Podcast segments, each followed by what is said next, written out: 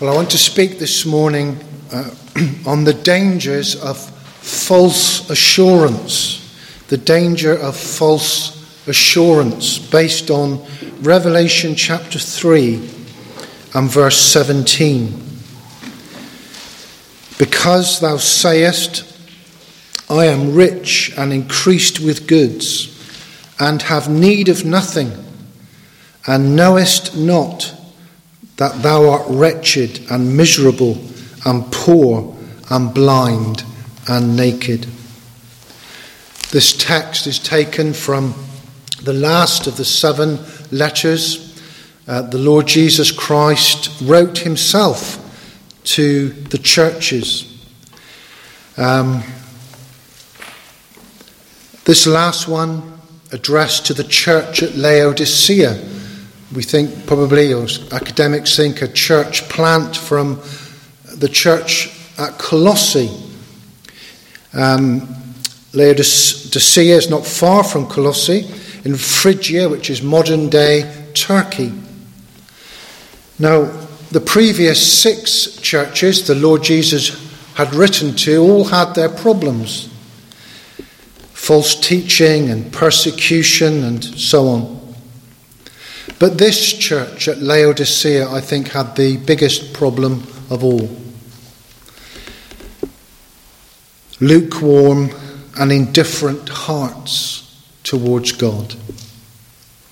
They were what we call Christians in name only, nominal Christians. Nominal Christianity is a big problem in our society today. They were lukewarm, they were neither cold nor hot. And the Lord Jesus said, I will sick you or spew you out of my mouth. And like so many compromised nominal churches today, the Lord Jesus Christ is pictured here being left outside, knocking on the door, not in but out. This church had seen, obviously, previous blessing, but it had nosedived, it had deteriorated from what it was. In the epistle to the Colossians, Paul sends greetings to them through a Laodicean named Nymphus and the church in his house. And he tells the Colossians to share the letter with the Laodiceans in chapter 4 verse 15 of Colossians. Salute the brethren which are in Laodicea and Nymphus and the church which is in his house.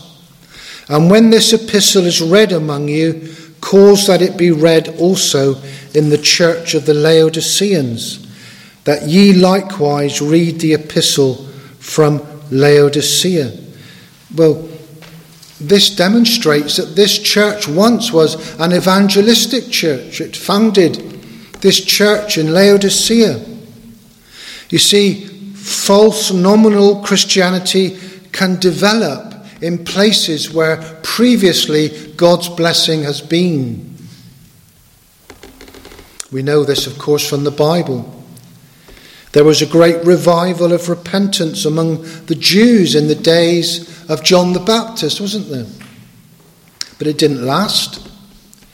He was a burning and a shining light, and you were willing for a season to rejoice in his light, said the Lord Jesus Christ, only for a season. Many thousands followed the Lord Jesus Christ and were greatly affected by his preaching and by his miracles. But John tells us that many of his disciples went back and walked no more with him. And even in the apostolic New Testament church, there were false Christians. Paul wrote to the Philippians, for as many walk of whom I have told you often, and now tell you, even weeping, that they are the enemies of the cross of Christ. You see, like the parable of the seed that Jesus taught, there is in many the promise of fruit, but only some are truly the planting of the Lord. The true and the false believer are like the weeds or the tares in the parable that Jesus told. They both grow together in the visible church of Christ until the harvest at the end of time, when the angel reapers make a great division, a great ingathering, and they separate the weeds, the tares, from the true wheat. They separate the true from the false saints. And in another place, the Lord Jesus, as we read, speaks of the final judgment at the end of time, when he will say to many who professed him, it appears the majority of people who professed his name, I never knew you, depart from me. And our text then today touches on a very important subject, the danger of a false profession of faith and the danger of a false assurance. See, these Laodiceans thought they were rich. They thought they had need of nothing. And yet they didn't know that they were wretched and miserable and poor and blind and naked. They thought they were okay, but in fact they were in a pitiable condition. And that's the worst of all possible worlds, isn't it? There are those who are unsaved who know they're unsaved.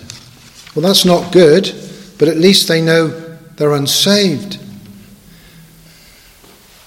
There are those that are saved who think they're unsaved. That's a big problem. But at least they're saved.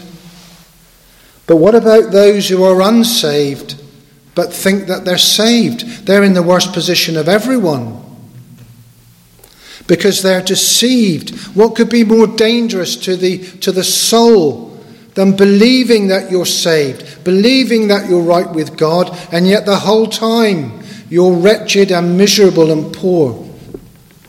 You see, false assurance of faith is a fateful thing, and that's what I want to talk to you about today.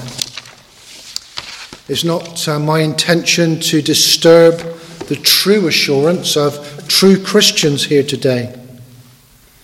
And if you're truly saved, whether you feel that or not,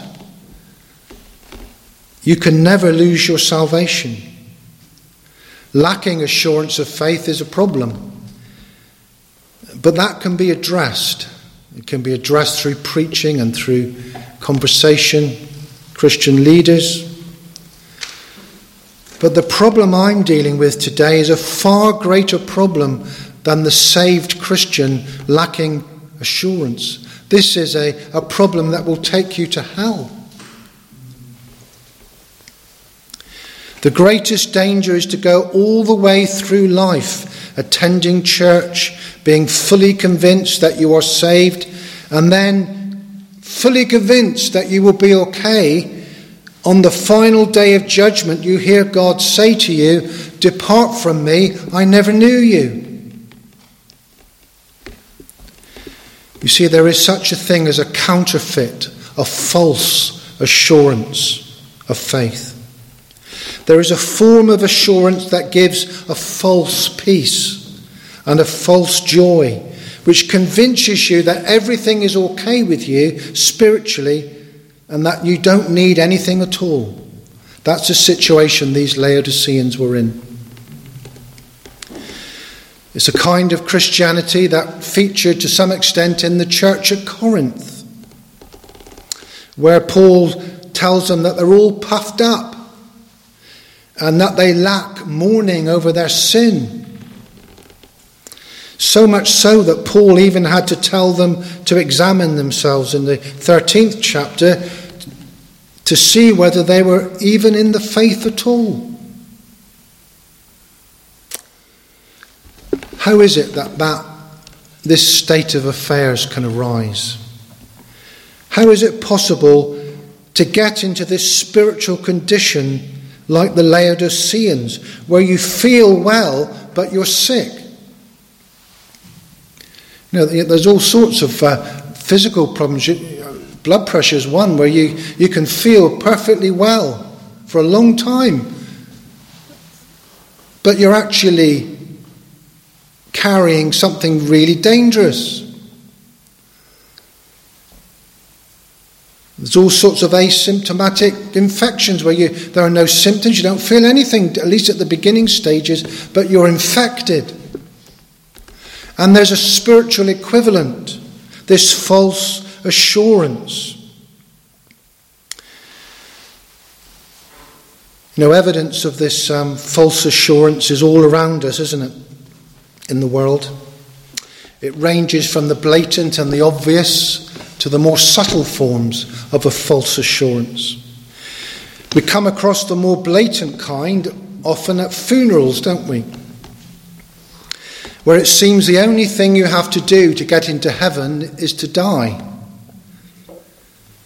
And even the biggest scoundrels in life seem to become a saint once they're dead. And one of the great heresies that is alive and well in the church and in the world today is the doctrine of Christian universalism, the teaching that in the end everyone is saved. Somehow, through Christ, all will be saved. Do you know, that's a heresy. It's not taught in Scripture. The Scriptures are clear that it is only those who know real salvation through Christ in life that will be with him in eternity after death. Those who are not saved in life do not go to heaven. They do not go to any other place to prepare for heaven either. You go to a place called hell, which Jesus himself spoke of and warned of, more than any other person in Scripture. That's a fact, if you add it all up. I mean, unlike many evangelicals, he didn't talk about hell with a kind of glee and a glibness. He talked about it with the tears and a broken heart, but he spoke about it all the time. In a book called The Problem of Pain, C.S. Lewis wrote these words of hell. He said, "There is no doctrine which I would more willingly remove from Christianity than this, if it lay in my power. But it has," this is hell, "but it has the full support of Scripture, and especially of our Lord's own words."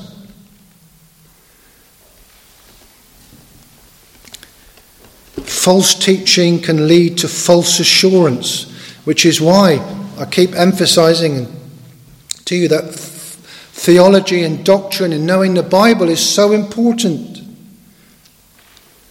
You see, many are deceived into a false sense of being a true Christian through false teaching. I think one of the biggest false teachings today, and has been perhaps throughout church history, is sacerdotalism, which is a word which means the belief that priests are essential mediators between God and man. Sacerdotalism is a massive problem in the world. That you can't have a relationship directly with God, it has to be mediated by a priest. And many also are deceived into a false assurance through another word, sacramentalism, the teaching that the sacraments dispense divine life to us and are essential for salvation. Now, in Reformed churches, the two sacraments of the Lord's Supper and baptism are very important. And I think you cannot We know we really need to pay great attention to the importance of the sacraments. But you know, the sacraments have never saved a single soul. And if you put your trust in the mediatorial work of a priest or in the sacraments, you have a false assurance. You see, the church is not the ground of Christian salvation, nor are her sacraments. A man is justified by faith in Jesus Christ. By believing in Jesus Christ, you are taken out of the world, and by an operation of the Holy Spirit, you are united to Christ, and therefore you are united to his body, the church. It is through faith in Christ that you are saved, not through any external rite or symbol or priestly function. And you know, so many will face Christ on that final day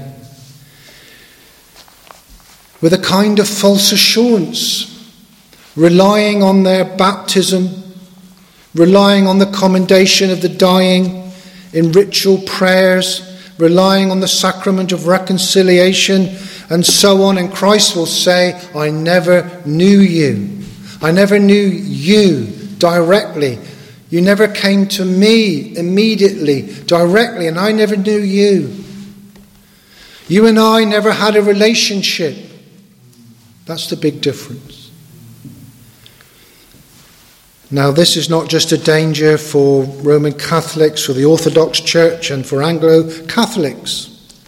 The dangers of false assurance are just as real for the evangelical church as well. Christians relying on their baptism, either the Reformed infant baptism or believer's baptism. I don't think there's any difference in the problem.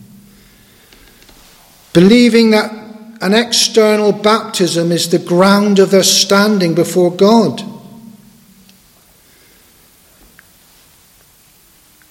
How many go through believer's baptism? And their subsequent life shows that they were not a believer at all. I think it's even worse in America, where there are literally millions of people baptized. And their lives are no different afterwards than before. No, we are not saved by any sacrament. Whether it's a Reformed sacrament or a Catholic or Anglo-Catholic or Orthodox sacrament. There are many who subconsciously assume that being saved and going to church are the same thing. Now, don't get me wrong. If you're saved, you should go to church. But assurance, putting my assurance in my church membership and in my active involvement in my chapel or my church, is a false assurance.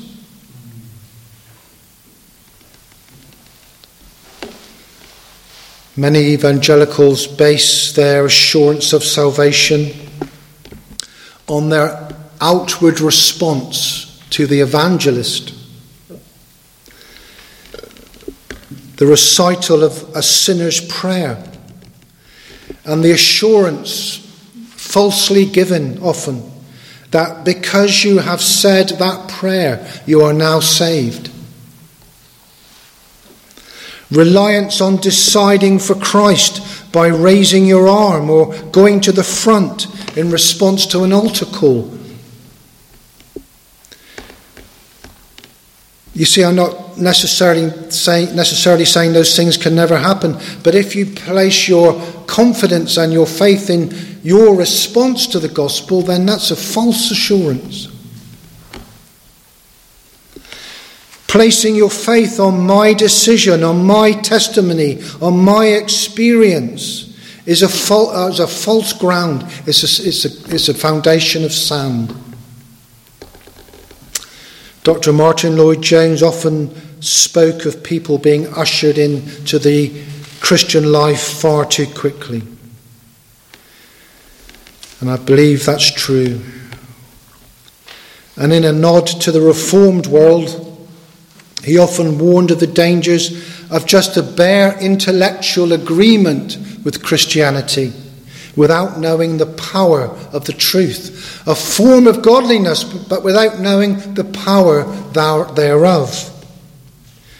You see, being a Christian is far more than being prepared to say that something is true, even if what you're saying is true, is good, even if it's a reformed creed or catechism. Being a Christian isn't just saying, I agree with that. You have to know the power and life of the Holy Spirit. You have to be born again. You see, the scripture says the devils, the demons, believe and tremble. That there are no atheist demons. Every single one of them believes in God, but they tremble, and they're reserved in chains, literally in chains, waiting for that time when they will be cast into the fire, in the lake of fire. Yes, there's a false assurance that can arise from just an intellectual conformity to Reformed theology. There can be a kind of pride and a sense of superiority, a tendency to write everyone else off in the evangelical world who don't exactly agree with our way of teaching. But you see, that can generate a false assurance from a sense of being, I'm in the know, I'm one of the ones who know, I'm one of the ones who have it right. But what use is it to be a man of the Word if you're not a man of the Holy Spirit too? The Wesleys and the Whitfield were always saying it's the Word and the Spirit. If we're not born into life by the Holy Spirit, if we're not filled with the Spirit, if like our Lord Jesus we are not led and driven by the power of the Holy Spirit and the Word, then we're dry and lifeless and powerless.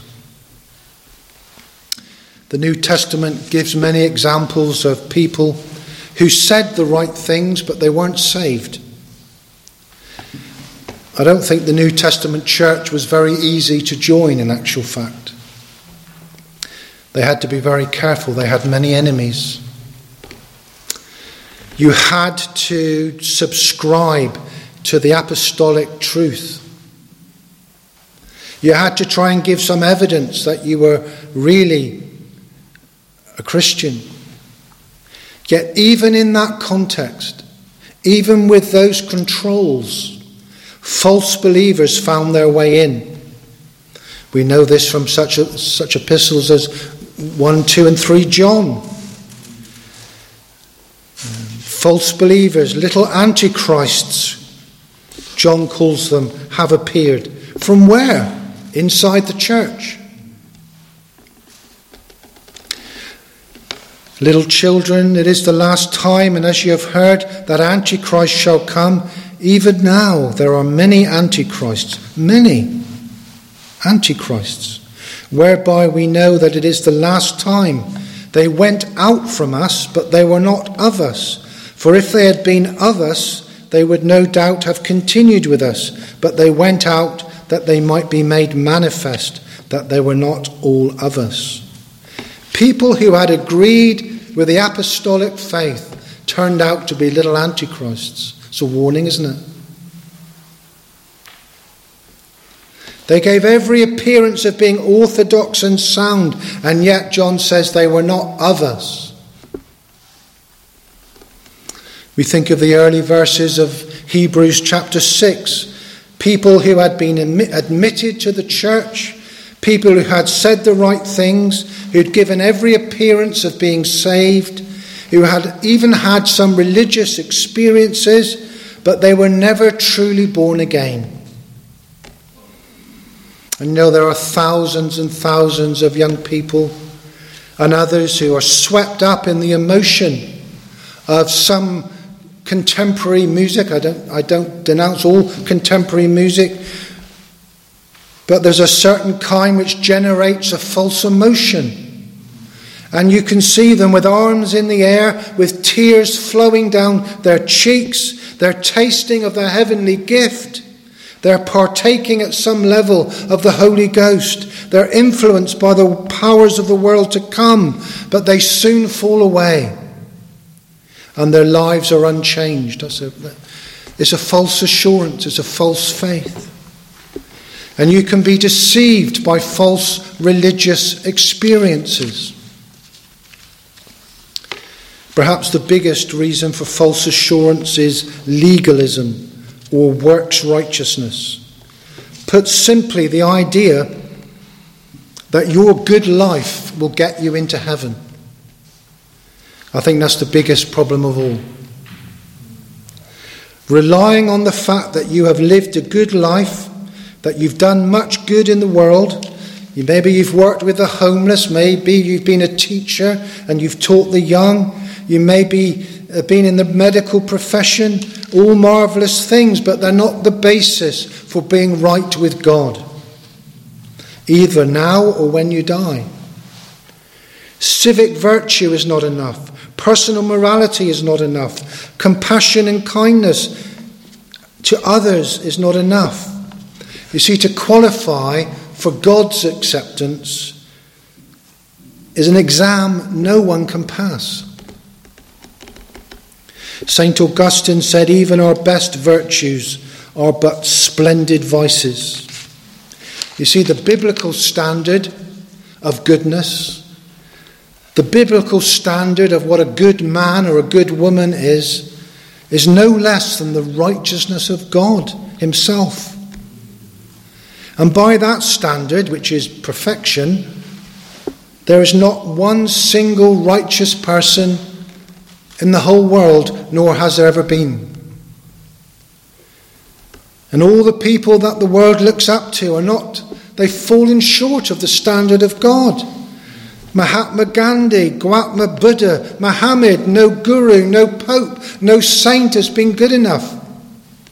They've all fallen short because no one can reach the standard of perfect conformity to the law of God and the pure desire to fulfill the law of God every moment and every second of your life. In fact, if there are not enough good works in all the world to build up enough credit with God to find acceptance with Him. Even if you could do all the good that it is possible to do, it still would not be enough. We cannot generate enough goodness. We cannot generate enough credit. We can't get that scale to weigh correctly to make us right in the sight of God.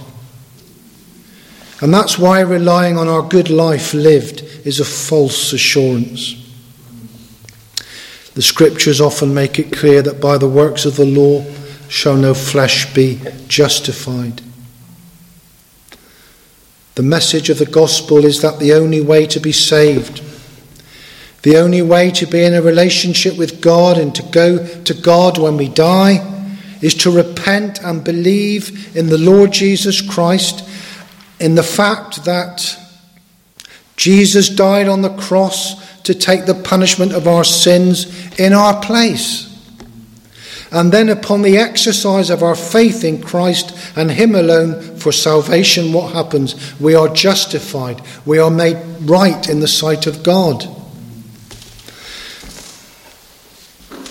We are given, or we are clothed with the righteousness, the perfect goodness of Christ. So instead of working for acceptance with God, we are given it as a free gift. And when God looks upon us, He no longer sees our sin and our failure. He sees us as righteous and perfect in His sight. It's not us working to get right with God. It is God working in us to make us right in His sight. God is doing the work. We receive and believe.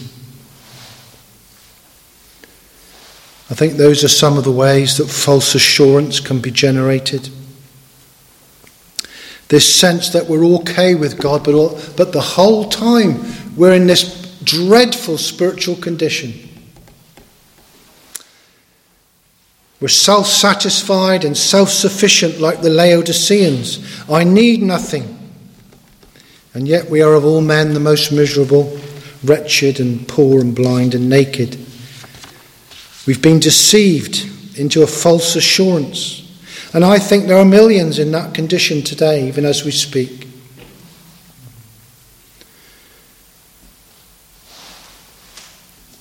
Well, what are some of the warning signs that you may be subject to this deception, this false assurance? Well, I think one sign is that if you claim to be a Christian and there has been no radical change in your life, it is likely that you are subject to a false assurance of faith. Because the biblical idea, the biblical picture of a true Christian is someone who has literally been born again. That is, life restarts. By receiving a new life, a divine life. The life, literally the life of God in the soul of man. Now there is a counterfeit to that. A forgery, a false imitation that can deceive you and others. It's possible to look remarkably like the real thing. I mean, all forgeries have to do that, or they're not worth saying they're a forgery, are they? A false imitation that can deceive. Well, how does this happen? I think this is quite common. You begin to feel guilty about your sin. You begin to become dissatisfied, even guilty, about the way you live. Maybe you're a young man and you have children now, and you realise you can't live like you used to live as a single person. Or you may be older, you may have grandchildren, you need to buck up, you need to sort your life out. And you're ashamed of yourself. You may have a drinking problem or a problem with drugs. And you come under the influence of Christianity and you decide to adopt Christianity. You decide to believe it and try to live according to Christianity. You may even join a church and you put a curb on yourself. You get rid of your worst faults and you adopt this new way of life. And you become a church member. You partake of the Eucharist and you pray out. You may even pray out loud if it's a congregational type church that you've joined. And you pass as one of the Christians. And yet it's all done by an effort of the will. It's all done by you exercising your own determination and willpower. The religion helps, yes. But you've done it. You've modified your life. You've pulled yourself together. And you've modified yourself to such an extent that others look at you and think you're a Christian, and yet you may not be a Christian at all. How do you know? Because you lack something a true Christian has, a new principle of life within you. At the core of you there is this Holy Spirit who is seeking to control you, not running roughshod over your will, because your will is free now you're a Christian, but that you're aware of something entirely new within you, a sense of being indwelt and mastered by someone other than yourself. To use biblical language, you're a temple of the Holy Spirit. So I sometimes wonder whether we should pack in asking people if they're Christians, because everyone, they either say no or yes, don't they? And most of the time when people say yes, you know it's not true. We should ask people, does Christ live in you? Does Christ dwell in you? You see, that's the difference. The Christian Like the Apostle Paul can say, I live, yet not I, but Christ liveth in me. Am I aware of this in me today? Do you have a sense of your old life ending and a new life beginning? Paul said, I am crucified with Christ, nevertheless I live, yet not I, but Christ liveth in me, and the life which I now live in the flesh, I live by the faith of the Son of God, who loved me and gave himself for me. It's not me that's generating all this change in my life. It's the Holy Spirit, it's Christ, it's God dwelling in me. There's a new life in me. It's not so much what I have done, but what is being done in me and what is being done to me. It's more than a modification. It's like a whole new engine in the car. I cooperate and I use my free will and I give all that I can give. But I have this sense that I'm being shaped. I'm being made into something by a master craftsman. And more as I get older, I'm the product of his workmanship, of God's workmanship. Do you know, if you have no sense of that, dear friends, then you've probably never been born again. You've never been baptized by the Holy Spirit into Christ and into the Church of Christ. You're not a member of his true body. You're poor and wretched and blind and naked. And the terrible thing is when you think you're okay and you're not.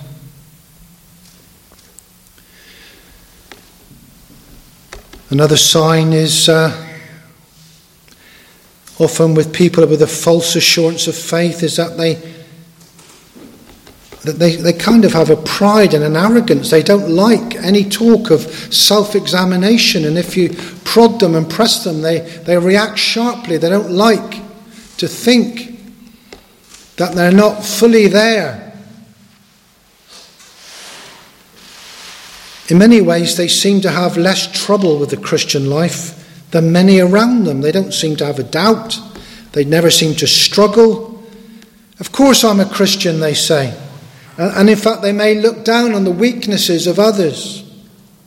They're full of health, at least they think they are.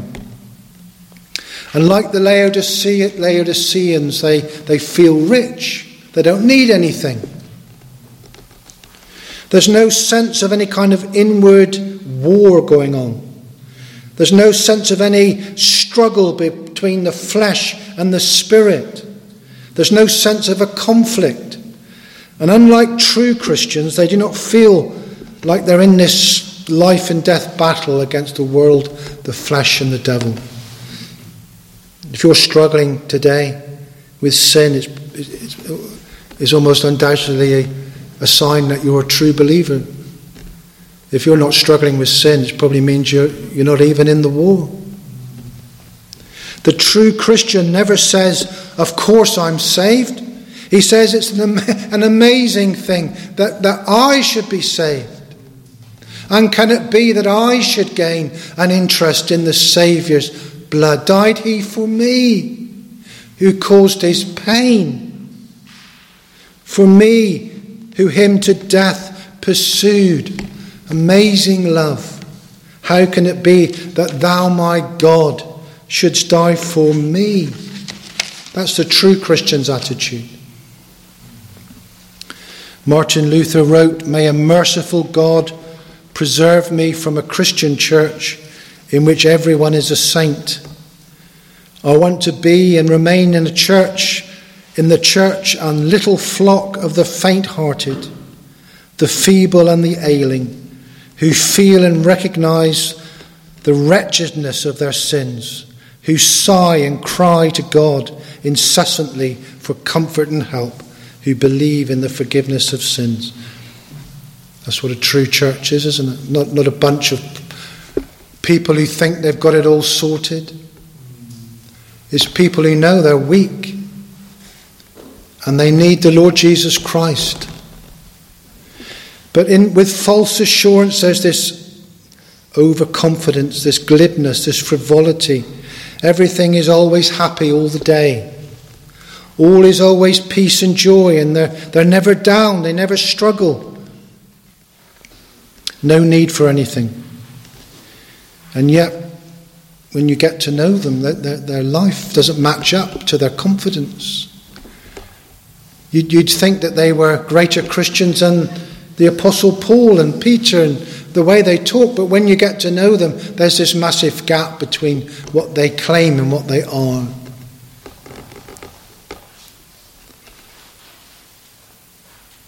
Just finally, they often,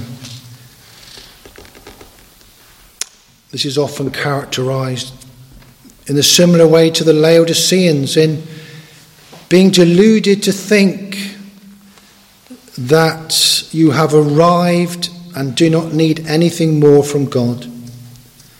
There's no spiritual hunger.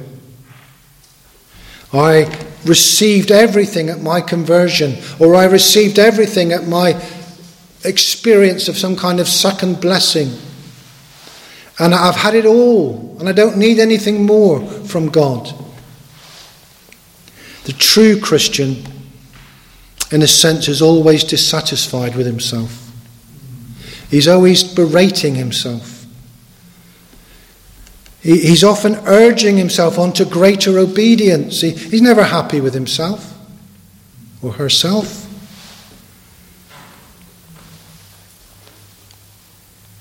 There's no hungering or thirsting. The true Christian is like the Apostle Paul. He was, although he was one of the greatest Christians, he always wanted more, didn't he? He had all the gifts and the experiences you could imagine, and yet he said, I count not myself to have apprehended, but this one thing I do, forgetting those things which are behind and reaching forth unto those things which are before. I press toward the mark for the prize of the high calling of God in Jesus Christ. Well, dear friends, I hope you've got that desire in you today to know him in the power of his resurrection, to even be willing to know the fellowship of his sufferings, and to be made conformable unto him in death. Let me put it simply as I close. Do you have a love for the Saviour in your heart? And a desire to know him more. I'm not saying, have you conquered all your problems? Have you conquered all your sins? You haven't. I'm saying, do you have a desire to be holy? Or do you see in yourself the marks of a false assurance? You're deceived and misguided. You use the label Christian, but you never produce any consistent fruit of the Holy Spirit. What does Christ say about nominal Christianity? I will spew you out of my mouth. And yet, there's gospel hope even for those under this false assurance. Because Jesus says, I counsel thee to buy of me gold tried in the fire, that thou mayest be rich in white raiment, and that the shame of thy nakedness does not appear, and anoint thine eyes that thou mayest see. You see, Christ offers you, even if you're a false believer today, he offers you free salvation and free mercy, and the riches of a true and genuine faith. You have to be zealous and repent, Jesus says, in verse 19. But if you zealously repent of this false assurance and this false belief, then you can know the true gold of a true faith. You can know the white raiment of the righteousness of Christ being imputed to you. You can have that eye salve, that eye ointment on your life, so that for the first time you can really see, and all the blindness and ignorance can be taken away. But it has to be found only in the Lord Jesus Christ. Dear friend, recognize today your desperate need Repent of false religion. Cease fleshly working and striving, and accept the gift of a free salvation from the hands, the loving hands of the Lord Jesus Christ. Amen. Feel free to contact us at Sovereign Grace Church in Tiverton. Email us at grace2seekers@gmail.com. That's grace2seekers@gmail.com. Alternatively, you can visit our website at www.sovereigngracereformedchurch.co.uk.